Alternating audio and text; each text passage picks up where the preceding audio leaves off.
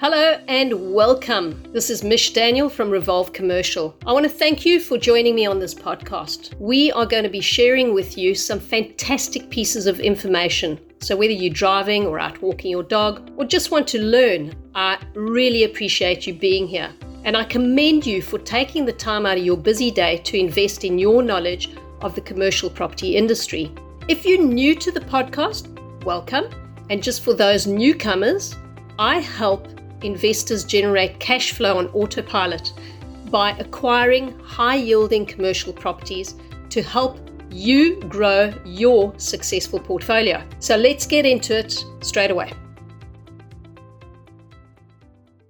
Mish Daniel joins me again on the show today to go through what I like to call a commercial property investing quick start guide. It's basically a commercial 101, everything that you need to know before you dive into commercial property, and we go into depth explaining your metrics, how to do it, rates per square meter, cap rate. A lot of things are covered in this podcast. It was actually so big, we had to split it up into two parts. So, this is a really good episode to go over the basics, and also if you're learning, you need to know this information. So, today I want to go back to basics and revisit some fundamentals of investing in commercial property, basically like a commercial 101. Sound good? Absolutely. Yeah, let's do it. Yeah. Excellent.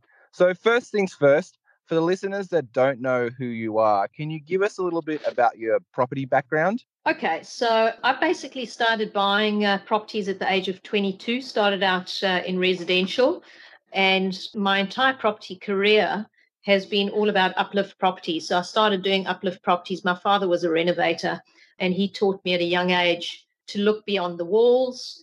I'd say in the last 35 years, I've bought over 43 properties and I'd say out of those, probably about 35 of them have been uplift properties. When I talk about uplift properties, I'm talking about taking an ordinary property. I'll give you an example. The first one that I bought, I paid 350,000 for it. I knocked out a couple of walls, added value to the property, closed in a nice little sunroom, and we sold that property about three or four years later for 1.3 million. Second property we did was 660,000, turned the house around a little bit and that was 660 in and about um, 1.6 going out when we moved their property. And I've just continued to do that until about 18 years ago. I've always been in business and I started doing that in commercial property.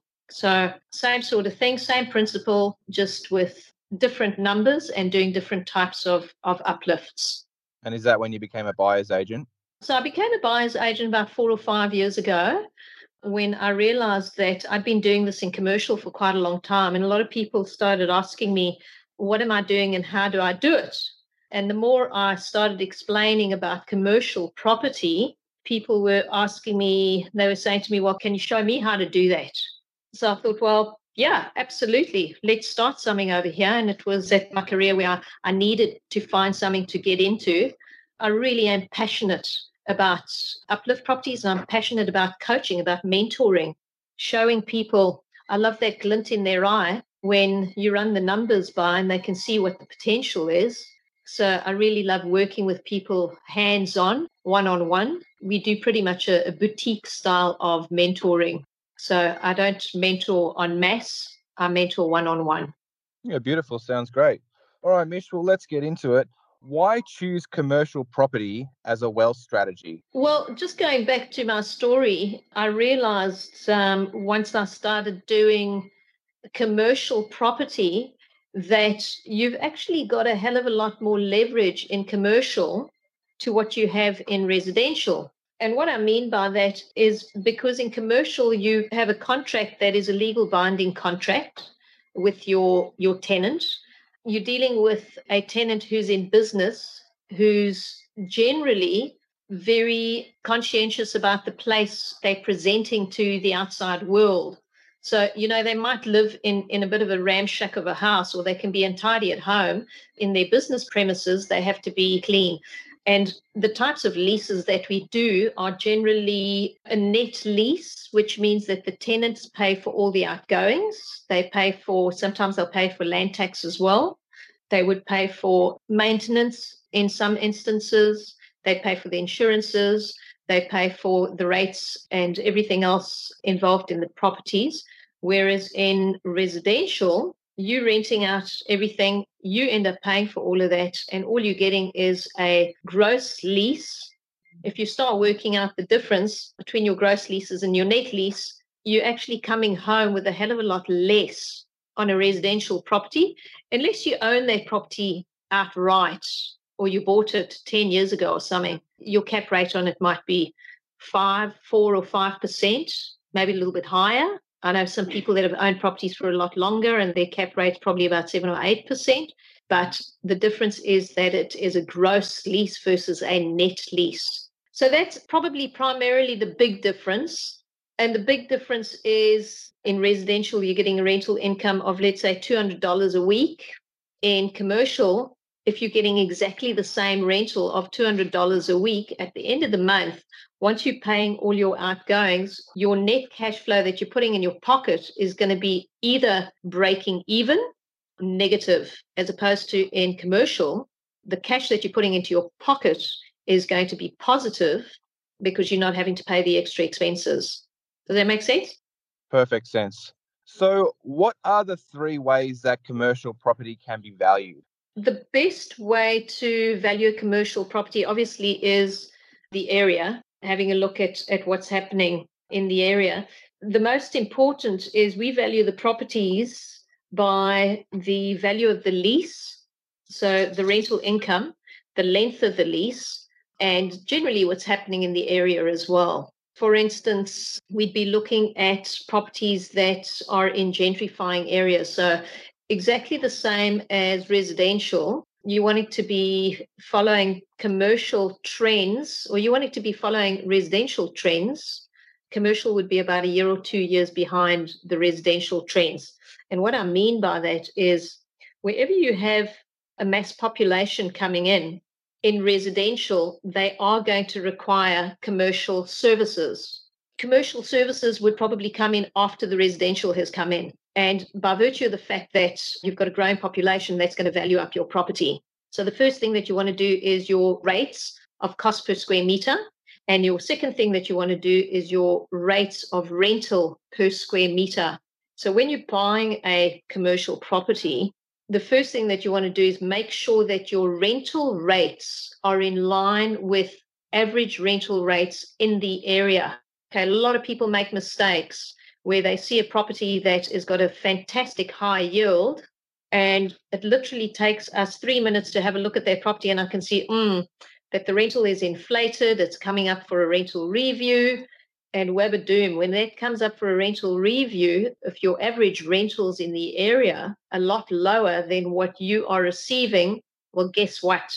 You're either going to lose your tenant or you're going to lose a lot of money which means that the value of your property is going to go down due to the fact that your rental has gone down. So the most important factor is that your rental matches the value of the average rental and that it matches the actual value of that property itself. Yeah, I love that you mentioned that because this is one of the difficult things that people find it quite hard to understand is, is the actual average rent for that type of property per area. And also, one of the things that I like to track is the amount of jobs that are going into that market. And if you can see a really good spike in jobs, like a really good trend, then you mm-hmm. know that people are going to come. And then you check on the residential portals, you see, oh, it's quite a hot market. So you mm-hmm. know that in time, that market is going to have a huge population increase, not a huge, but like a population increase. And then yeah. that could be a good commercial area. Yeah, absolutely, Andrew. And I know you like to track your numbers. What we often do is we have a look on at where government is spending money.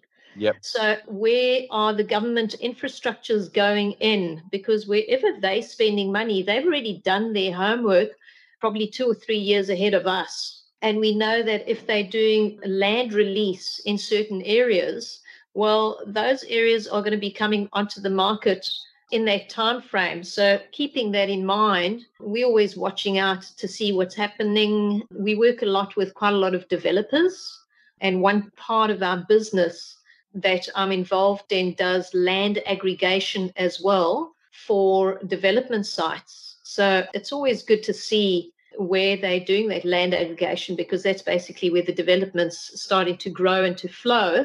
And that gives us heads up. And obviously, if they're building residential, you're going to have that component of growth.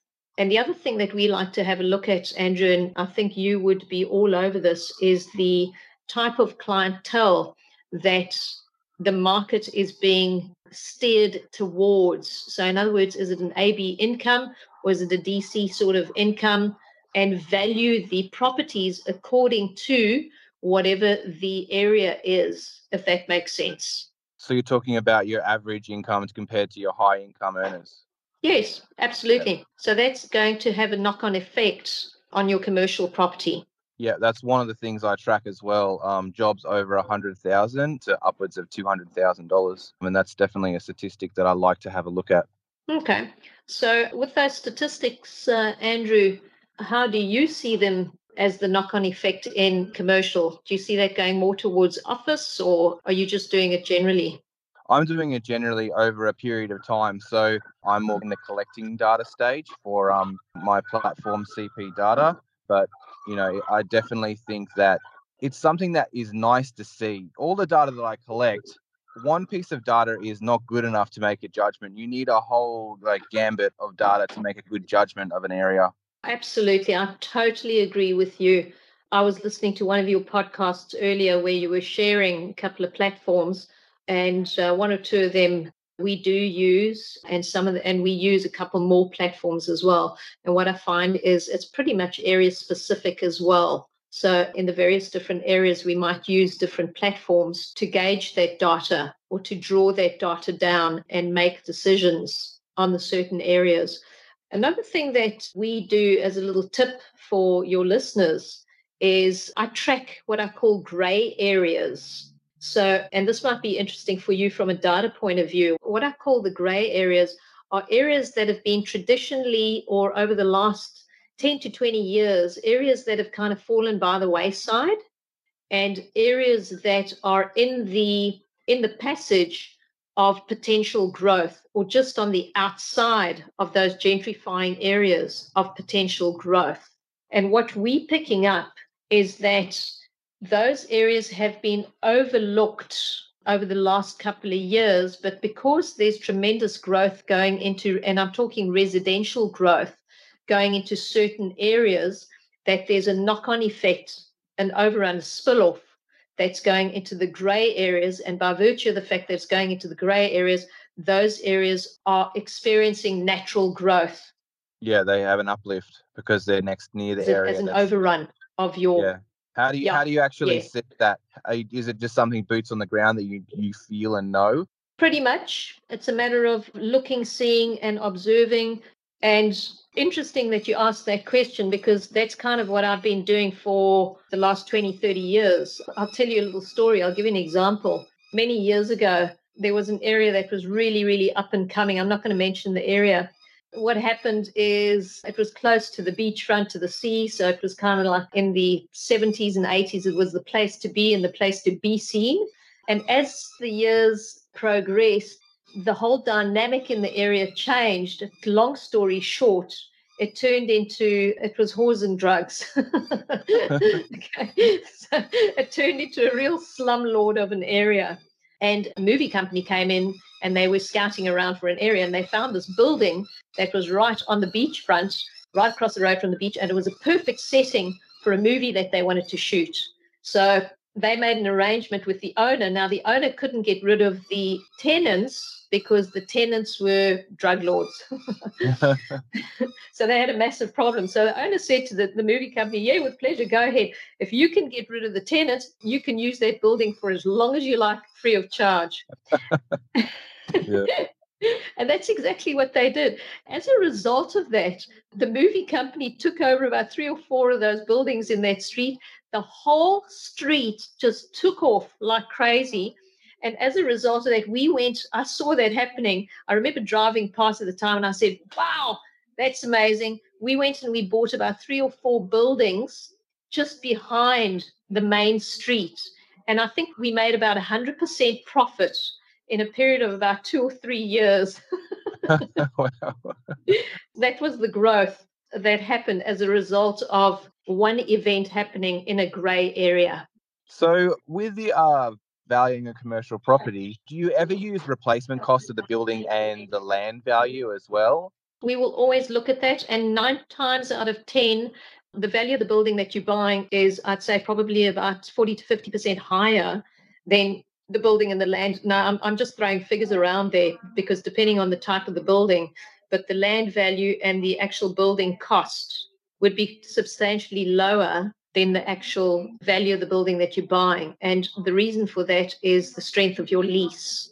So, again, depending on whether it's an A grade building and depending on the tenant, the length of the lease, and the location of the actual building itself, would determine the value of building and land and land value. Okay, so that probably brings me into my next question. How do you value vacant commercial property? Beautiful question. You know why I say beautiful question is because I love vacant properties. so the best way that we would value a vacant property is first thing first, cost per square meter. So we would have a look in the area of the cost per square meter of number one, you'd look at vacant properties. Okay. Secondly, you would look at tenanted properties and what the going rate is of tenanted properties cost per square meter and whether the rentals market relative. So we'd look at a vacant property, we'd see what sort of what type of rental we could put in there and the the rate of the rental that we could achieve once we've got all of those numbers and those figures, we would know whether the vacant property is at market rate, whether it's overpriced or underpriced. Yeah, and then you can obviously add into your evaluation the cost of letting it up, and then you obviously would have a figure like in your mind of how long it will take. And then mm. you also can dial it back so you're getting a very, very good deal on a vacant property. So as soon as you get it tenanted, you've got that uplift.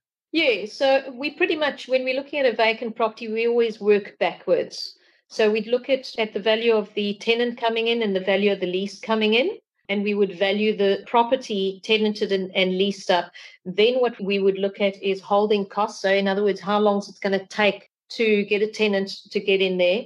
What are the fees that we're going to charge or pay? So, whether it's advertising fees, whether it's agent fees, whether we're going to be working in collaboration with other agents open listing or single. We would look at fit out. So we'd factor that into our feasibility.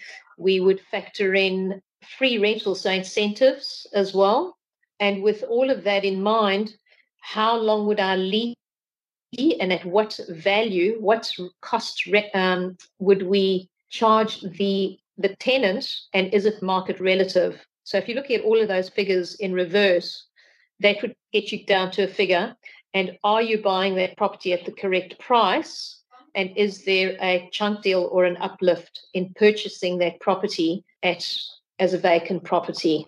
Yeah, I definitely think it's a really interesting strategy. It's just hard to get bank finance on vacant property. I think it's a nice strategy if you have a large amount of money and you can purchase mm. it with cash and then you can wait and there's no obviously mortgage repayments or anything like that and you have the reserves to wait to get it tenanted. There's uplift, get it revalued, recycle your cash out of it, buy another one. Like it's a really, really good strategy when you're a bit further along in your investing journey. Andrew, you know, sometimes if you've got a good relationship with your financiers, your banks or your brokers, and also your valuers, valuers play a really, really big part in it as well. So I tend to turn things on their heads a little bit when I'm doing a deal like this where I roll up my sleeves and I really get involved with interviewing the valuers.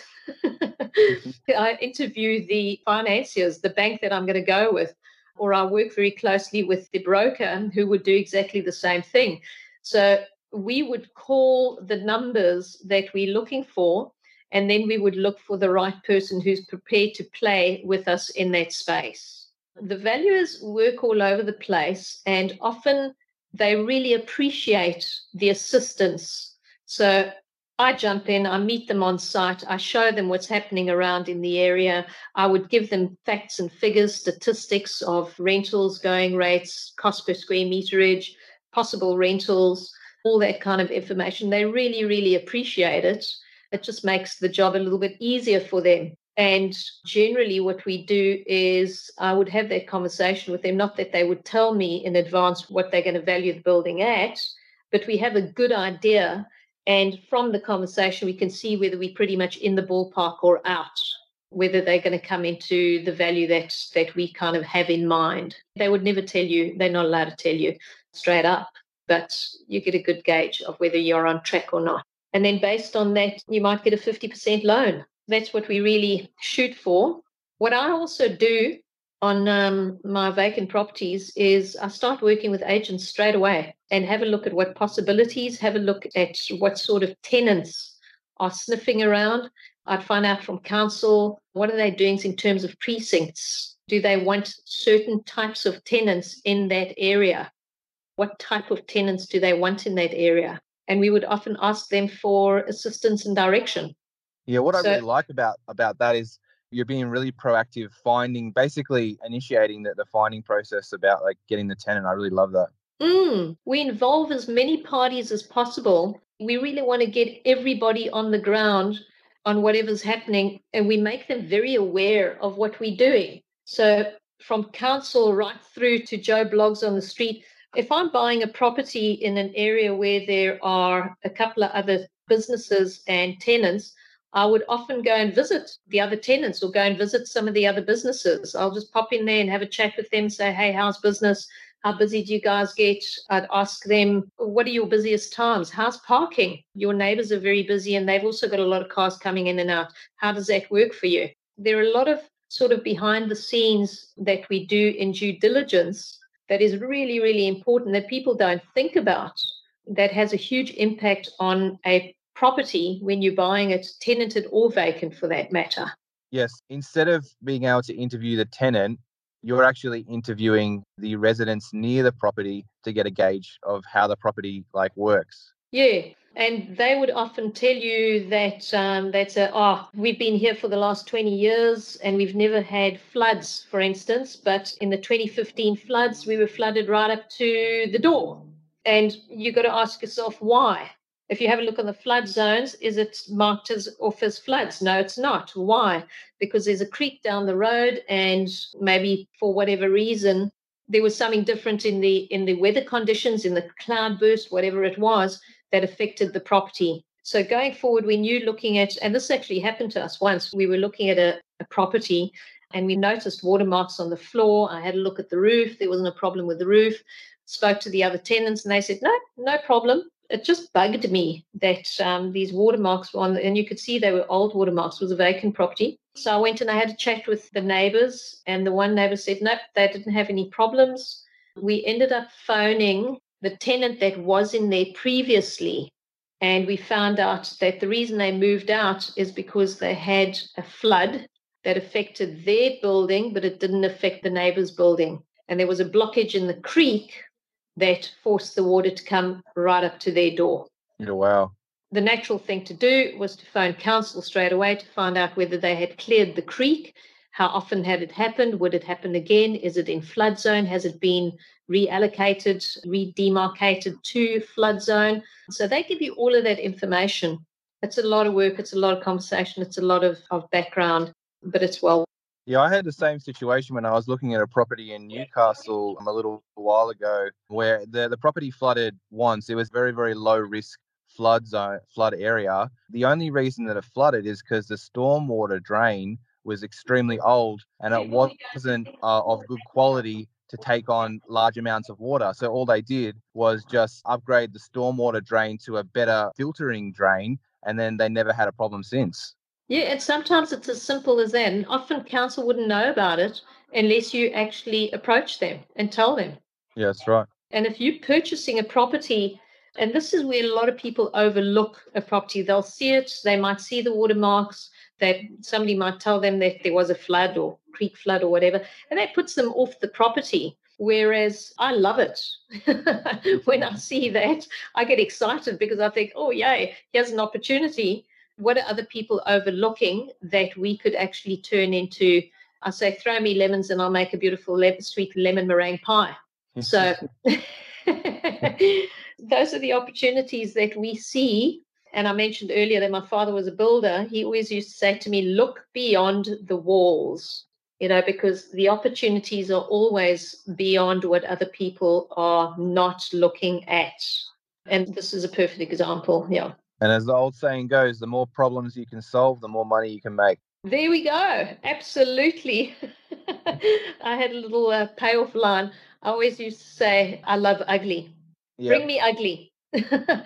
Bring me ugly all day, every day. I love ugly because I will turn it into cash flow.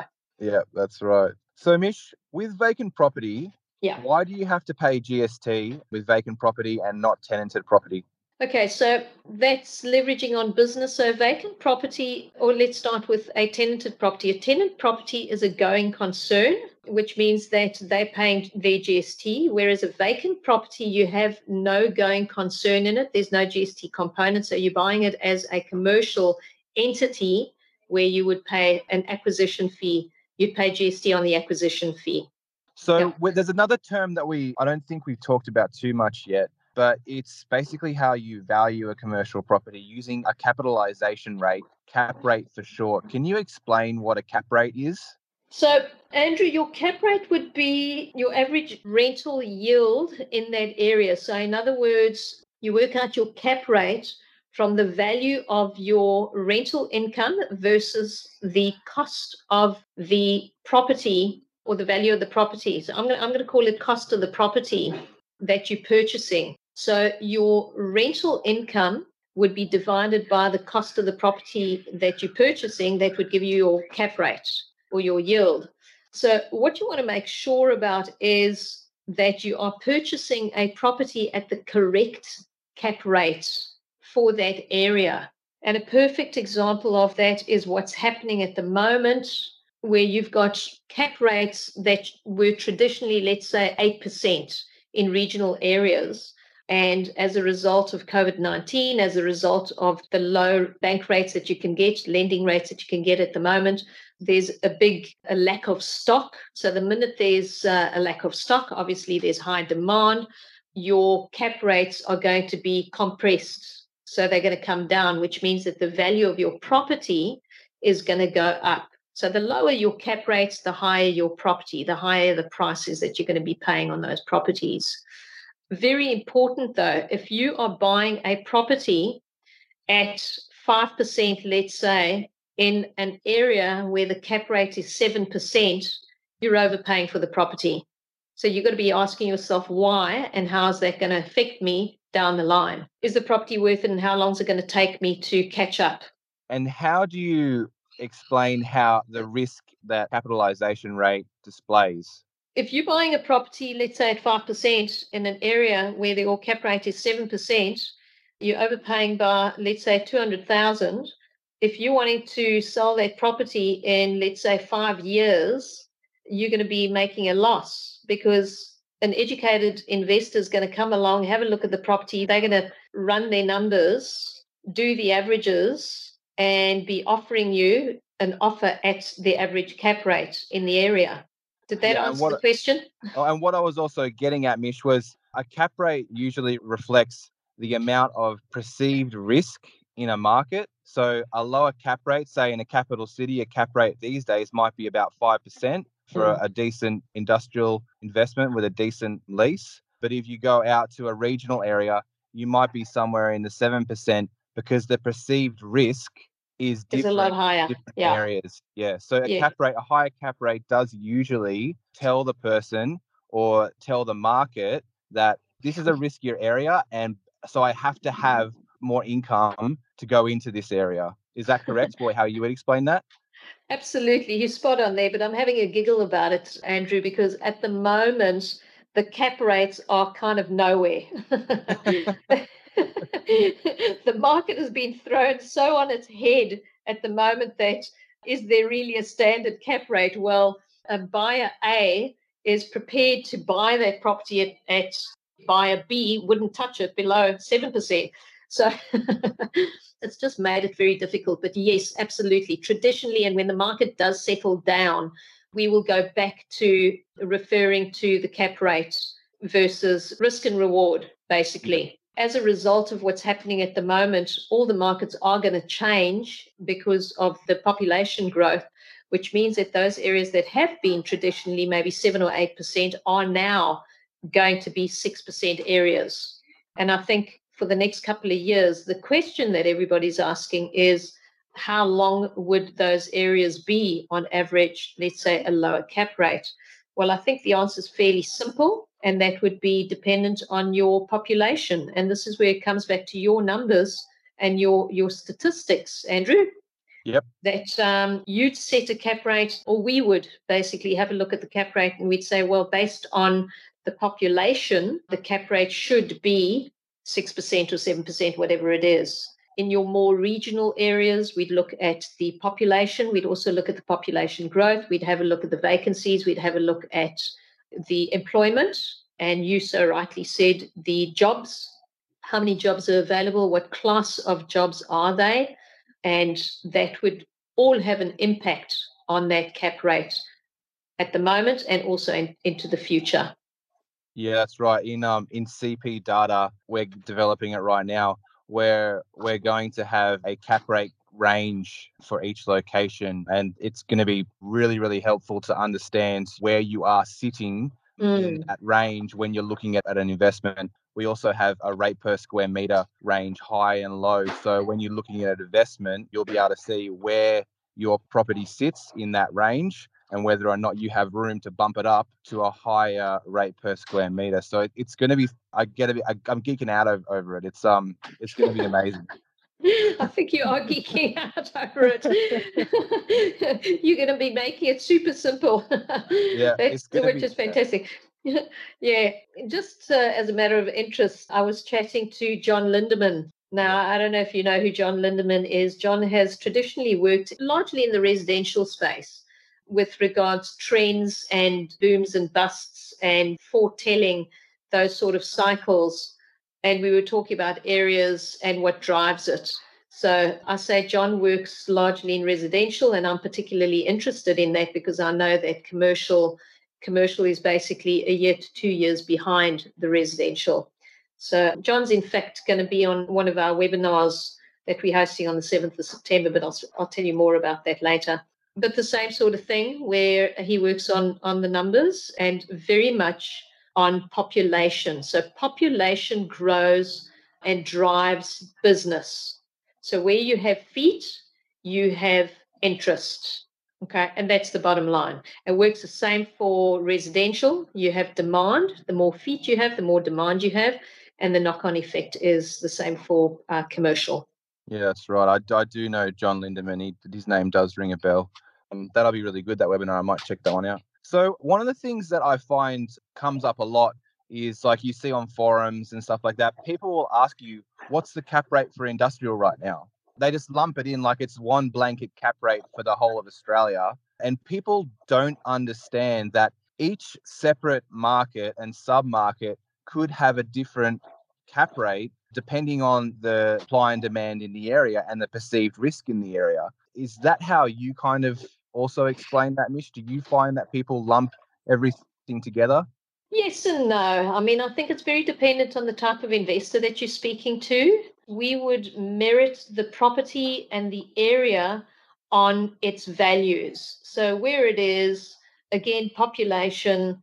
So, yes, sometimes they would look at that. And, you know, at the moment, people are saying, oh, well, industrial cap rate is probably around about five or 6%. Well, not really, not true, because it's very dependent on where you are purchasing that property. If you're out in, in, in Whoop Whoop, are you going to be paying five or 6% for an industrial property? Well, if you are, you've got rocks in your head. I mean, seriously, if you're buying a property in regional areas, I think they need to be valued to what is happening in those regional areas versus if you're buying a property close to metro areas, your values and your cap rates are going to be very, very different. Yeah, that's right. And the how I explained it on this forum that I um that I replied to is if you had exactly the same property with exactly the same tenant and exactly the same lease, if you purchase industrial investment in say Brisbane CBD, you might be paying five to six percent for that But if you took that exact same property, same tenant to Townsville, you're going to be paying, you know, seven to eight percent for that. That's just how the difference in locations work and the supply and demand in that area.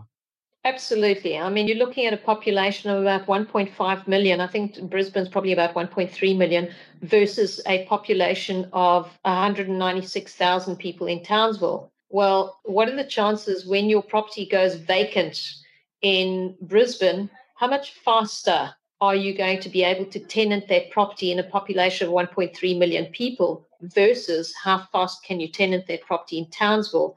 with a population that is substantially smaller. So that is where your risk and reward is. It's your holding cost. So, can you sustain the property for, let's say, 12 months being vacant in a relatively more regional area where you are getting a higher cap rate on it versus three months in a metropole area where you're getting a slightly low cap rate? So, it's a matter of running the numbers this is another one of the metrics that I'm trying to be able to make very, very clear for people because I am of the belief that you don't have to have a huge population. It's not about the population all the time, it's about the amount of supply for that mm. population. So I'm okay going into a, a much more regional area if I know and I can prove and I have supporting evidence that the supply of that property is extremely low. It has been for a long time. Mm-hmm. And there is some kind of geographical boundaries, like zonings or something, not allowing any more of that property to be developed. So there's going to be high demand for that type of use of property because there's been no more supply. So I like to look and think of it of the supply and demand. And if the supply and demand ratio makes sense, then that makes me feel a lot more comfortable to go into a regional area. Very much so. I think the other thing that I would say, if you're looking at those type of properties and you're looking at that supply and demand, have a look at a Greenlands. So, in other words, what properties are going to be released as development properties as well? So, we call it Greenlands that are being converted. And you'll find that in some of those regional areas, it's not out there yet, but they are earmarking a certain area that is going to be densely populated, or they are wanting to drive traffic into a different area that would have an impact on uh, supply and demand as yep. well. And that, um, that that goes into the supply bucket. So you, you definitely have that in your ratio. And I'm trying to figure mm. out a very, very calculated easy way to represent this for users of CP data to understand the supply demand ratio because I've figured it out for self storage because mm-hmm. that's a lot easier for me to figure out how many self storage facilities are in a market. Whereas mm. it's different for the complete commercial base. So, look, I think you'd have to work per capita over there, work it out, you know, because if your supply and demand in a traditionally, let's say, a 20 year old area or older, your demand should effectively increase depending on again your population how your population is increasing but there's so many factors involved so i think it's a very difficult i want to call it the magic bullet yep. the magic button to put your finger on.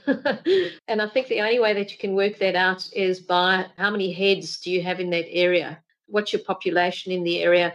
That is going to give you a general understanding of what the supply, the demand is going to be and whether there's going to be oversupply. Brisbane city centre is perfect example, or Melbourne, where you have an oversupply of units. And mm. as a result, well, at the moment, I think there's an oversupply of probably of office, but that's as a result of COVID 19.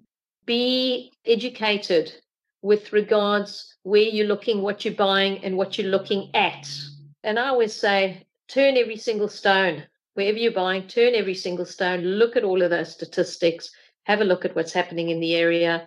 Is there growth? Is there oversupply? Are they releasing too much green lands? Are they releasing too much space? And what are they releasing that space for? What is being developed there? Is the population actually going to support the development that they're putting in there? So is it growing at the same rate? Yeah, that's right. And what I'm actually really looking forward to next year is the release of the most recent census data. That'll be really interesting to get the new population reports and all the other the data that they can uh, actually provide. So that'll be that'll be uh, really exciting. Oh, Andrew, that's going to blow your socks off. You're going to be busy with that for months. I can just see analyzing all the data. that's fantastic, mate. Rather you than me. all right, so let's bring it back to commercial 101. The rate per square meter. Can you just give us a rough explanation of what a rate per square meter is? Okay, so you've got two rates of per square meter. You've got your rental rate per square meter, which is basically the cost of your your rental income versus your square meterage space. Okay, so if you've got 100 square meters and the tenant is paying, I'm being ridiculous here, $1,000, then you've got a one to one ratio. Okay, $100 per square meter. So is that average? Is that what everybody else is paying in the area? And is that a very market relative rate per square meter? And the same goes for when you're buying a property. If most of the properties are being sold at, let's say, $3,000 per square meter, are you buying your property at $3,000 per square meter? Now, that's not going to be cost in stone you're going to have instances where your property might be a better quality of property. So, in other words, it's got a better fit out, it's got a better tenant, it's got a longer lease on it, and you'd be paying a little premium for that. So, you might pay a little bit more for that as a premium. Same goes for your rental. So, if your lease is longer, you've got a better tenant, they're stable, they've been there for a long time, they've maybe a, a five plus five for argument's sake, you might pay a little bit of a premium for that, and your tenant would be paying a premium for that. I'm going to throw a flag of caution in here as well. And this is where I see a lot of people coming unstuck is the tenants paying a high rent. They've been there for a long time. They've had their incremental increases. They're a stable tenant. They're saying, yes, yes, yes, we want to stay on and you look at the average rentals per square meter in the area and you realize that they are, let's say, 30% lower, one needs to quantify why your tenant is paying that much more. And yep. we see this happening in banks, financial institutions. And that might be valid for, let's take a bank for, for instance, because a bank's going to stay in the same place forever for a long time.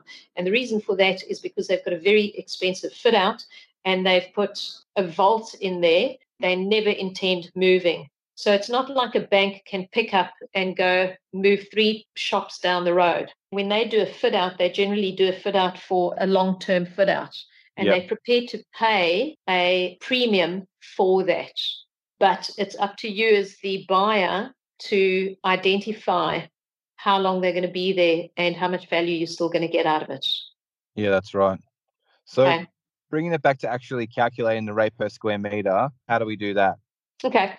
Your cost per square meter would be the value of the property that you're buying. So, in other words, if you're buying it for $700,000 and it's 200 square meters, you would divide your 700,000 by your 200 square meters, which would give you your cost per square meter. Yeah. And then this, you do exactly the same with the rental as well. Identical. Yeah, exactly the same with your rentals. Yeah. So that's just your, your quick little calculation.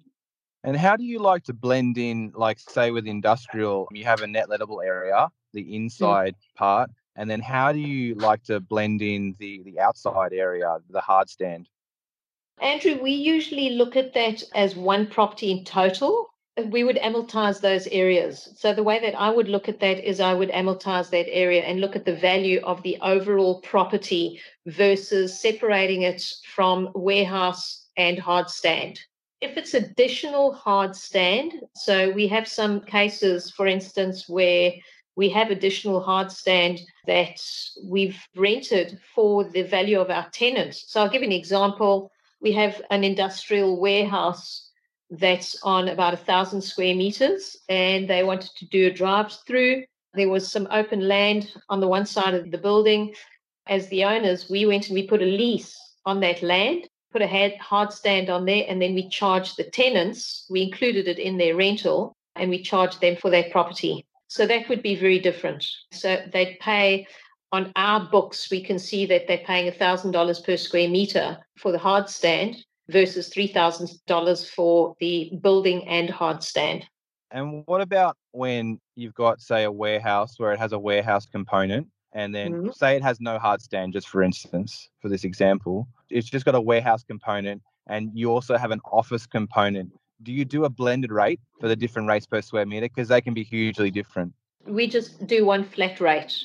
Yep. So again, we would look at the whole thing as as one building, give it one flat rate, and everything balances out at the end of the day. So it's not like we're going to charge the tenant $200 per square meter on the warehouse and $150 or $300 on the fit out or on the office because it's a better fit out. We just give them one flat rate. We amortize it right across the board.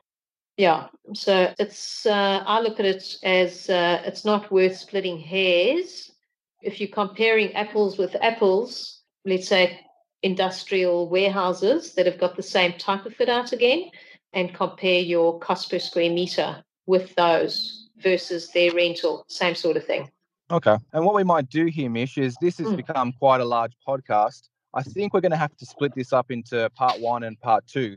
So we'll end it here Thank you for joining us on the Revolve Commercial Property Podcast. Don't forget to join our private Facebook group, Cashflow on Autopilot with Revolve Commercial, where we share weekly updates on positive cash flow commercial properties currently on the market and how to acquire them. So go to Cashflow on Autopilot with Revolve Commercial or www.revolvecommercial.com.au.